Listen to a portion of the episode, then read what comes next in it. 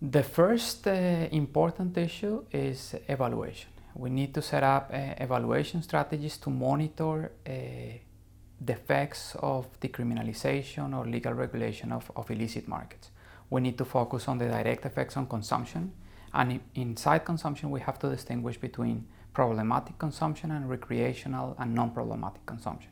And that's very important. For sure, uh, regulation and the, a legal regulation is going to come at the cost of higher consumption, and uh, we need to monitor the size of the increase in, in problematic and non problematic consumption. That's very important.